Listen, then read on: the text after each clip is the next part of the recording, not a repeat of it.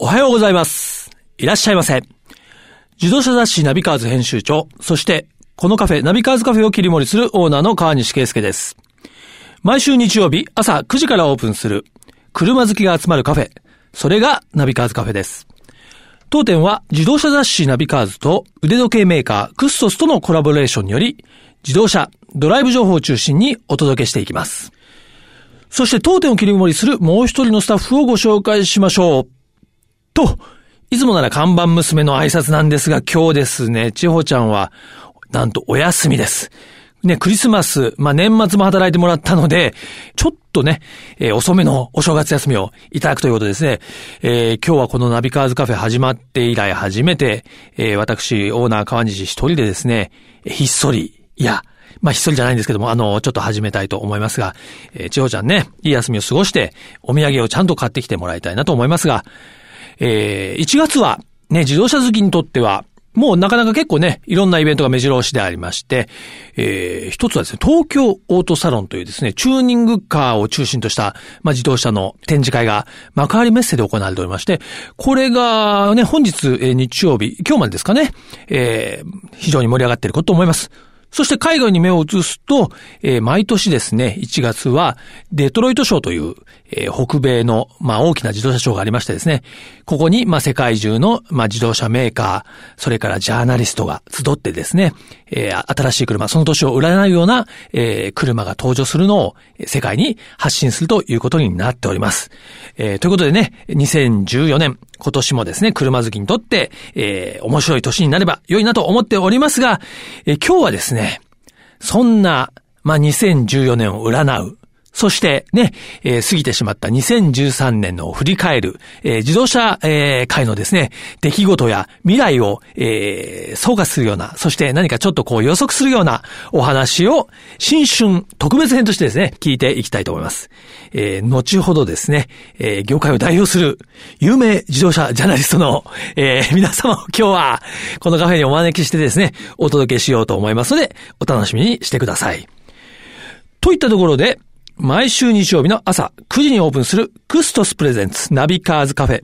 今日はオーナーの川西圭介、私がお送りいたします。よろしくお願いします。自動車雑誌ナビカーズ編集長、そしてこのカフェナビカーズカフェを切り盛りするオーナーの川西圭介です。今週ナビカーズカフェに来ていただいたお客様は、業界きってのイケメンモータージャーナリストのお二人をお迎えいたしました。もうちょっと自ら笑いが、えー、漏れかかっております。ご紹介します。小沢浩二さん、そして川口学さんのお二人です。いらっしゃいませ。おはようございます。おはようございおます。おはようございます朝から爽やかなお二人をお迎えしまして。爽やかって言われたことあんまりないんですけど まあ、小沢さんはないでしょうね。えー、ね、あの、お二人も自動車、えー、好き、自動車雑誌好きの方ならもうね、あの、お名前、お顔ともわかると思いますが、えー、小沢さんはですね、もう、あの、濃い顔のですね、日本人離れした、そうですねえー彫りの深いお顔出しそのうですねイケメンでありまして、えー、川口さんは、えー、ヤングエグゼクティブ風の 仕事ができそうなオーラを放った。いや、でき、できますよ。できますか？すごいできるんですよ。い学ぶはもうすごい回転数早いもんね。はい。もう素晴らしいですからね。や、もう二人はですね、実はもうコンビネーションが出来上がっていて、かつてね、そうですね二人でこう、テレビ番組をやってらっしゃったこともそうですね。ありましたね楽しかったですね。ねどうして敬語なんですか？いや、怖いですね。楽しかったなと思って。すはい。みません。はい。はい、そんなことですね。えー今日は朝の、まあ、爽やかなお,、お話とともに、ちょっと、この番組を聞いてくださる車好きの方のために、有意義なちょっとお話をしたいと思うんですが、はい。えーまずですね、もう2014年年明けましたけれども、はいはいえーまずはちょっとその、ね、2013年、まあ、昨年になりますが、はいちょっとまあ前半を振り返りながらいきたいと思うんですけども、はい、はい、はい。結構ね、非常にあの注目というか、えーのモデルがたくさん出て、ええまあちょっとね、自動車好き的にはいい年だったかなと思いますが、かなりいろんな車がね、出た年でしたよね。とにかくね、輸入車が半端なく多かったんですよ。多かったですね。台数がすごく多くて、え特に上半期、あ、後半が多くて、うんうん20台ぐらい出たんだよね。その前はね、14台だったんで、うんで、後半はすごく多くて、うんしかも輸入車がそのうち半分ぐらいがあって、ほう。皮切りはね、1月にメルセデス・ベンツの A クラスがそうです出まそうですね。うんはい、はい、はい、はい。A クラスね、大きく変わりましたからね。そうですね。それからまあ、りましたね。はい。ボルボのそう、ボル V40 ボのなんかもね。V40 も出たし、まあだから、去年は、ヨーロッパの C セグメントのハッチバックが結構多かったってことですよね。そうか。フォルクスワーゲンゴルフもそれにとどめを刺したのが、まあ、ゴルフというか、はいまあ、一番真打ち的にね、そうですね。で、フォルクスワーゲンが史上最高に売れたんですよ。うん、はい。記録はもう確かですね、あの、前、過去が6万ちょっとぐらいだったのかな、6万7千台前後売れてしまって、すごいですねだから、実は不況だって言われている、えーまあ、アベノミクスはあんまり感じられないとかってあるんですけど、はい外すごい半端なく売れたんですよ。売れましたね。売れました。うんそうですね。メルセデスも前年比30%増しって言ってましたね。うんかなりだから売れてるってこれって何が見えるかっていうと、僕はよく車から世界見えると思うんですけど、はい要するに日本だと軽が半分になったって話なんですよ。要するに安くていい車、はいまあどっちかっていうと、まあ牛丼みたいな車が売れてるわけですけど、それがねね。はい。実は世界は高級車の時代なんですよ、意外と。うんだからいっぱい出てんの。なるほど。じゃあ、その、まあ、日本の中の、こう見ている車と、こう、世界のまたトレンドはまたちょっと違うってことですそうですね。外車は特にいっぱい高級車が出てて、だから外車もこれ売れたっていうのもあって、で、僕はよく中国に行くからわかるんですけど、中国の外車の高級車ブームなんですよ、あこあそこって。うん。例えば、今、あの、日本だとフォルクスワーゲン5万台とか、あの6万、6万台ぐらいね。まあ、BM とかベンツも5万台ちょっと売れてるんですけど、ね。はい。ただ中国でどれくらい売れてると思います？その、三まあ、す御三家って言われてるんですよ。ドイツ御三家、フォルクスワーゲン、BMW、メルセデス。さあ、何何万台売れてると思います？へえ、ちょっと想像つかないなまあ、人口がね、相当違いますからね。そう、人口はまあ13億だから、まあほぼまあ10倍ぐらい。10倍うん10倍なんですけど、えっと、一番少ないので、ベンツが20万台レベル。すごいね。で BMW が33万台。すごいで、アウディが40万台以上売れてる。アウディが多いですね。アウディはどこ、どなぜかっていうと向こうはフォルクスワーゲンが強いから、フォルクスワーゲン、そう政府の車として売れてるわけですよ。なるほど。だからもうね、4倍から8倍なんです、日本の。しかもまだ伸びようかっていう。で日本はどっちかっていうともうちっちゃくなんかエコに生きようっていうのはあるけど、特に新興国がまだまだもう肉食ってやるぜみたいな 世界があってるうん、それで輸入車がバンバンバンバン去年も日本に来て、それもあって売れたっていうのがあるんですよ。なるほど。川口さんはいかがですか？まあ、あの、やっぱり二極化してるなっていうところはもう正直ありますよね。そうそうそうそう。要するに軽自動車、先ほども小沢さん言いましたけれども、まあ約半分ぐらい売れてる一方で、まあ輸入車みたいなものも結構売れてるっていうところで、もう中途半端なものが要するになくなってきたっていうことなんじゃないかなっていう気がするんですよね。うんなるほど。ええ。でもそんな中でやっぱりね、今、小沢さんもおっしゃいましたけど、まあ、日本のね、はい。カーオブザイヤーを、ええ。フォルクスワーゲンゴルフが取ったというのは、あの、そうい我々業界にとっても、そうですね非常に大きいインパクトがあって、ええまさに象徴的なそう出来事でしたよね。でね、それは僕は、僕も、あの、フォルクス、あのゴルフに、まあ、最高点を入れたんですけど、お二人ともカーオブザイヤーの選考委員そなですね。うんですね。僕もゴルフに10点入れましたね。お二人ともそうそうゴルフになぜかっていうと、実はその日本車とってもいいんだけど、まだ日本車がすごく盲目的にいいと思ってる人がすごく多すぎるなと思って。それはありますねそう、輸入車っていうんです。特に去年なんでゴルフがあんなく売れたかっていうと、品質が良くなったっていうのもあるんですよ。はいもともと良かったのがさらに良くなった。ね値段を下げてきたんですよ、さらに。ああ、確かに。ね、質が良くなって値段下げたらそれ売れるようになったまあ話で。実質的には値下げと一緒なそうそうそう。それで、はい結局今までは外車っていうのは高かろう、お良かろうみたいなところがあったんですけどどうん、今はゴルフの一番安いやつが249万円ってことは、プリウスとほとんど変わんないんですよ。川口さんはそのゴルフがね、カーブザイヤーを取ったっていうのはどういうふうに見られてます？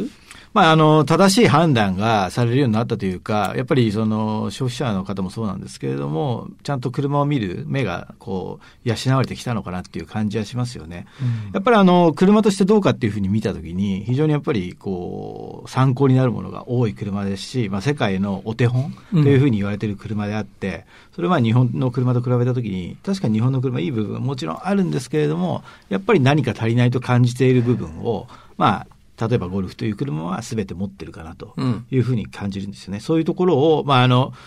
実際に台数も売れて、お客さんもそういうふうに評価してますし、うん我々、まあ、選考委員もですね、点数でそれを評価してるわけですから、まあ、そういう意味ではですね、みんなこう、割とですね、輸入車だからとか国産車だからとかっていう、そういう区分けをせずに見れるようになったのかなっていう気がしますよね。なるほどね。はい。まあその日本車、外車って今まで言われたその壁がね、ねまさに壊れたというかこう日本レコード大賞を外国のアーティストが取っちゃったみたいなですね。まあまあそんなもんですよ まあ外人横綱が出てきたみたいなですね、そういうインパクトのある出来事ですよね。そこはだから一つ、つ、その日本の自動車文化が、うん、あの成熟した証じゃないかなっていう気がするんですよね。そうですよね。え、ということでですね、もうあの、お二方でもういきなり議論がかなり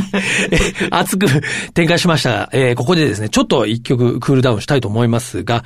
先週ね、ナビカーズカフェで、えー、ドライブソングのリクエスト読書をやりましてですね、その時、えー、ちょっとご紹介しきれなかったリクエストが多々ありますので、えー、今日は一曲おかけしたいと思いますが、えー、今井さんからリクエストいただいておりまして、エルビス・コステロの、えー、 Radio Radio、えー、ちょっと気分を盛り上げたい時に車の中で聴きたくなる一曲です。この時期のコステロの曲はアップテンポな曲が多いんで、どの曲もいいのですが、この一曲を選びました。えー、ということでタイトルもこのナビカーズカフェに、えー、バッチリじゃないでしょうか。聴いていただきたいと思います。エルビス・コステロで Radio Radio。自動車雑誌ナビカーズ編集長、そして、えー、このカフェ、ナビカーズカフェオーナーの川西圭介がお届けしております。クストス presents ナビカーズカフェ。今週来ていただいたお客様は、モータージャーナリストの小沢浩二さんと川口学さんのお二人です。引き続き後半よろしくお願いします。よろしくお願いします。えー、後半はですね、2014年。はい。えー、今年をちょっと占って聞いてる方にですね、えー、今年こんな車が出るんだ、ちょっとね、待とうかな、みたいな感じでですね、えー、ちょっと耳寄りの情報をお届けしたいと思うんですが、はい、もう早速ね、まあ、あの、昨年末になりますけど、もう出始めましたね。もうね、いろいろ新型がね。ちょうど原稿を書いたところで、はい、ちょうどいいのがあるんですけど、なんでしょう？ていうか僕年末なんですよ。去年と実は去年の年末で、はい、これは大きいなと思ったのがあって、うん、トヨタのハリアーなんですよ。あれね、俺単なる、いや、もう僕は勉強不足だと思ったんですけどね、あれモテ車の再来なんですよ、昔の。いや、あれ聞いたら、あそもそも、あの、買う人が20代が20%なんだって。で、30代で10何パーセントって。いや、本当ね、それで、20代、30代で40%近いハリアーが。で、それはなんで、それ10年ぐらいずっと売り続けてたのね。それでそういうふうに若い人が買ってて、それをトヨタも気づいてなかったあんまり。で、なぜかっていうと、トヨタはね、ある意味ハリアーを捨てようとしていた。それはなぜかっていうと、レクサス RX に移そうと思って。で、実はあそこに移らなかった。で、僕も思い出したけど、ハリアーがさ、さ、最初にね、ライオンマン、ライオンタキシードみたいな、うん、ライオン男で、あの時に若い人の心をぐっと掴んだのがあって、ワイルドバットフォーそうそう、あ、そう、よく覚えてるね。はい、それ、よく覚えてるね。覚えてます結局ね、あのイメージがずっと続いてて、若い人が買ってんだって、あれ。うん。なるほど。なかなか信じられないかもしれないけど、実際にそうで、で、それを気づいたトヨタは、うん、あれを、だからなんだっけね、ブラックスーツのようなイメージで売ろうと。ほう。だから僕はもう、ね、そう、そういうのね、要するに走るエクザイルなんですよ。なキャッチコピーまた、キャッチコピーつけたいやいや、本当いや、いや、モテ車ってこ、今年はね、モテ車の年になると僕は思っていて、それは一つは、まあ、ダイハツのコペンが出たりとか、はいはい、ベンツの GLX とか出たりとか、はい、多分今までとエコに走りすぎてたのが、割と若向きのちょっとリーズナブルな、ちょっと面白い、面白ファッショナブル車が出るんですよ、今年国産でもね。そう。はい、で、だからハリアーをきっかけにっちゃなんですけど、そういうのが売れて、うん、えー、盛り上がったら本当に僕ら的には理想な。そうですね、我々の世界業界もね、盛り上がりますし、ね、まあ、すでにね、鈴木のハスラーとかも出てますし、ホンダのベゼルとかね、出てますし、まあ今までにない感じの、まあ、ちょっと SUV と、なんかこう、クロスオーバーっぽい車が結構出てるっていうのは、いきなりなんかこう、いい球が出てきてるっていう感じがしますよね。川口さん的にはどこの辺に注目してますか？そうですね。あの、やっぱり2014年に一番注目なのは、まあ、あの、ちょうど今、東京都サロンやってますけれども、スバルがですね、えー、昨年の東京モーターショーで、レボーグという車出したんですけれども。はい、レガシーがもう一回り、こう、コンパクトになったようなイメージ、ね、あの、まあ、言ってみれば、インプレッサ以上レガシー未満みたいな車なんですけれども、これはあの、東京都サロンでもうすでにですね、えー、チューニングブランドに車を渡しておいてですね、もうみんなあの、エアロパーツもついてますし、STI バージョンも出ていて、まあかなりあの、注目されてる車なんで、結構行くんじゃないかなというふうに言われてますね。実際には、あの、販売されるのは4月とか5月とかっていう噂なんですけれども、あの、もう東京モーターショーの段階からかなり人気あったので、結構来るんじゃないかなっていう気がしますよね。あとね、発売はもう昨年になると思いますけどね、ええ、あの、マツダもアクセラとかですね。そうですね。非常にあれもいい車ですよね。そうですね。非常にいい車ですね。1.5リッターのベースの車が特に一番良かったので、あの、本当に注目されてますし、あとやっぱりなんといっても、これから始まる、その、デトロイトショーで、登場するメルセデス・ベンツの C クラスですね。そうか、はい輸入車で言うとまさにね、まあ、ゴルフも一つのベーシックですけども、はいフォードはセダンとしての、まあ、ベーシックな存在、そうです C ねクラス。やっはい。ぱそれが、登場が、あその自動車業界にね、うん世界の自動車業界に与える影響ってやっぱ大きいですいや、よね。大きいと思いますね、やっぱり。常にやっぱり、フォルクスワーゲンゴルフもそうですし、C クラスもそうなんですけれども、そのクラスの、まあ、世界基準みたいな車ですから、それがどんな風に変わっていくのかっていうのはみんな注目してますよね。うーん、なるほどね。ちょっと2010年もなんか早速楽しみですね。そうですね。で、一方でね、日本の市場を考えると、春からね、消費税が、まあ、上がることが決定していて、まあ、書き込みみたいなのがもうすでにね、始まっているとは思うんですけども、えーまあ、その辺実はね、あの、今度1月に発売されるナビカーズでもね、お二人にもこうね、消費税を込み込んで、こんな車をおすすめだみたいな記事もですね、書いていただいておりますが、はい。じゃあやっぱり小沢さん2014年は、まあ、買いの年になる買いの年になると思います。特にやっぱり消費税前に、こう、ガンとが欲しいって人もいるだろうし、もう僕はエコを離れて考えても好きな車を買える時代になってくるので、なるほど。そう。基本もうエコは基本というか、まあ備えていて当たり前の技術になってしまったので、次は何を表現するかっていうところで、えー求められていると思うんですけれども、そこでやっぱりその車としての本質みたいなものが改めて問われてるんじゃないかなっていう気がしますよね。うんそれだから例えば C クラスであったら走りの性能というか、どんな風に仕立てられてるのかっていうところもそうですし、まあ S660 だったらエコだけれども、スポーツカーとしてどんな風な表現があるのかとかですうんね。結局本質にこう戻ってる感じっていうのがあるのかなっていう気がしますよね。まあ、某、某日、日系の EV も、まあ、悪くはないんだけど、要するに、結局あの、数年前って EV がもう半分とは言わないけど、もう何割になるんじゃないかって話があって、結局1割もいってないわけですよ。それが現実としてあって、やっぱり EV っていうか新しいものに対する挑戦ってすごく難しいんですよ。価格もあるし、実用性もあるし。で、BMW はね、例えばね、え電気自動車の時に結局他でエコじゃなかったらどうしようもないみたいな話があって、BM は工場で電気を全部自然エネルギーを使うっていう、100%、ドイツは100%風力かな？で、アメリカのそのカーボンかなんか作ってるは100%水力。これは日本でやれてない。昔ね、ねあのね、某、あの、坂本隆一先生ですか？はいあの、はい EV に乗って、けど、作ってるところで火力発電だったらしょうがない。けど、坂本先生はニューヨークのそばの、えっ、と、なんとかコニーアイランドみたいに住んでて、そこは自然エネルギーが使えると。だから、そ、それだったら EV がね、本当にエコなものになるんですよ。要するに環境が整ってないってしょうがないけど、それを BMW は製作現場でやってしまったから、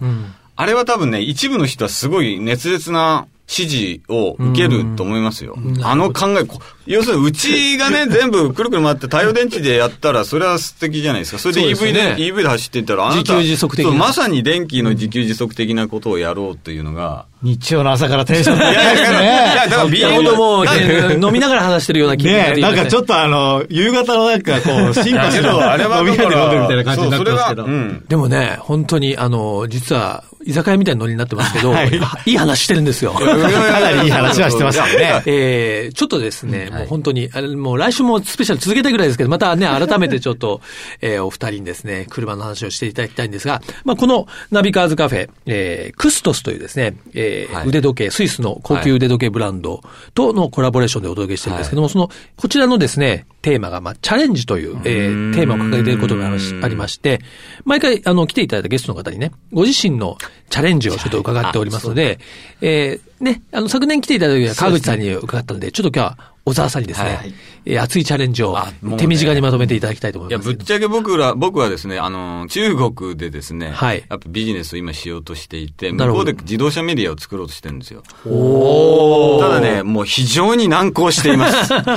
もうね、2000万台ですよ。うんうん。2000万台の車が売れるって、日本で今500万台切ったのかな？だから、うん。そういうレベルの、必ずそのね、メディアを作るその目というか、マーケットはある、いや、あるあるんですし、うん。あの、だからそこで、まあ、できれば日本のカルチャーを売りたいと思ってるんですけど、うん。なかなかね、日本って歌歌うのもどうかなみたいな、そう いうな悩みが深いものがあるわけですよ。なるほど。でもね、小沢さんはその2014年、その中国のその自動車のメディアをちょっと立ち上げるというチャレンジをはいはい。はい今されているということで、はい。これ行方をですね、そうですね。えー見守りたいっていうほど僕も偉い立場じゃないんですけど、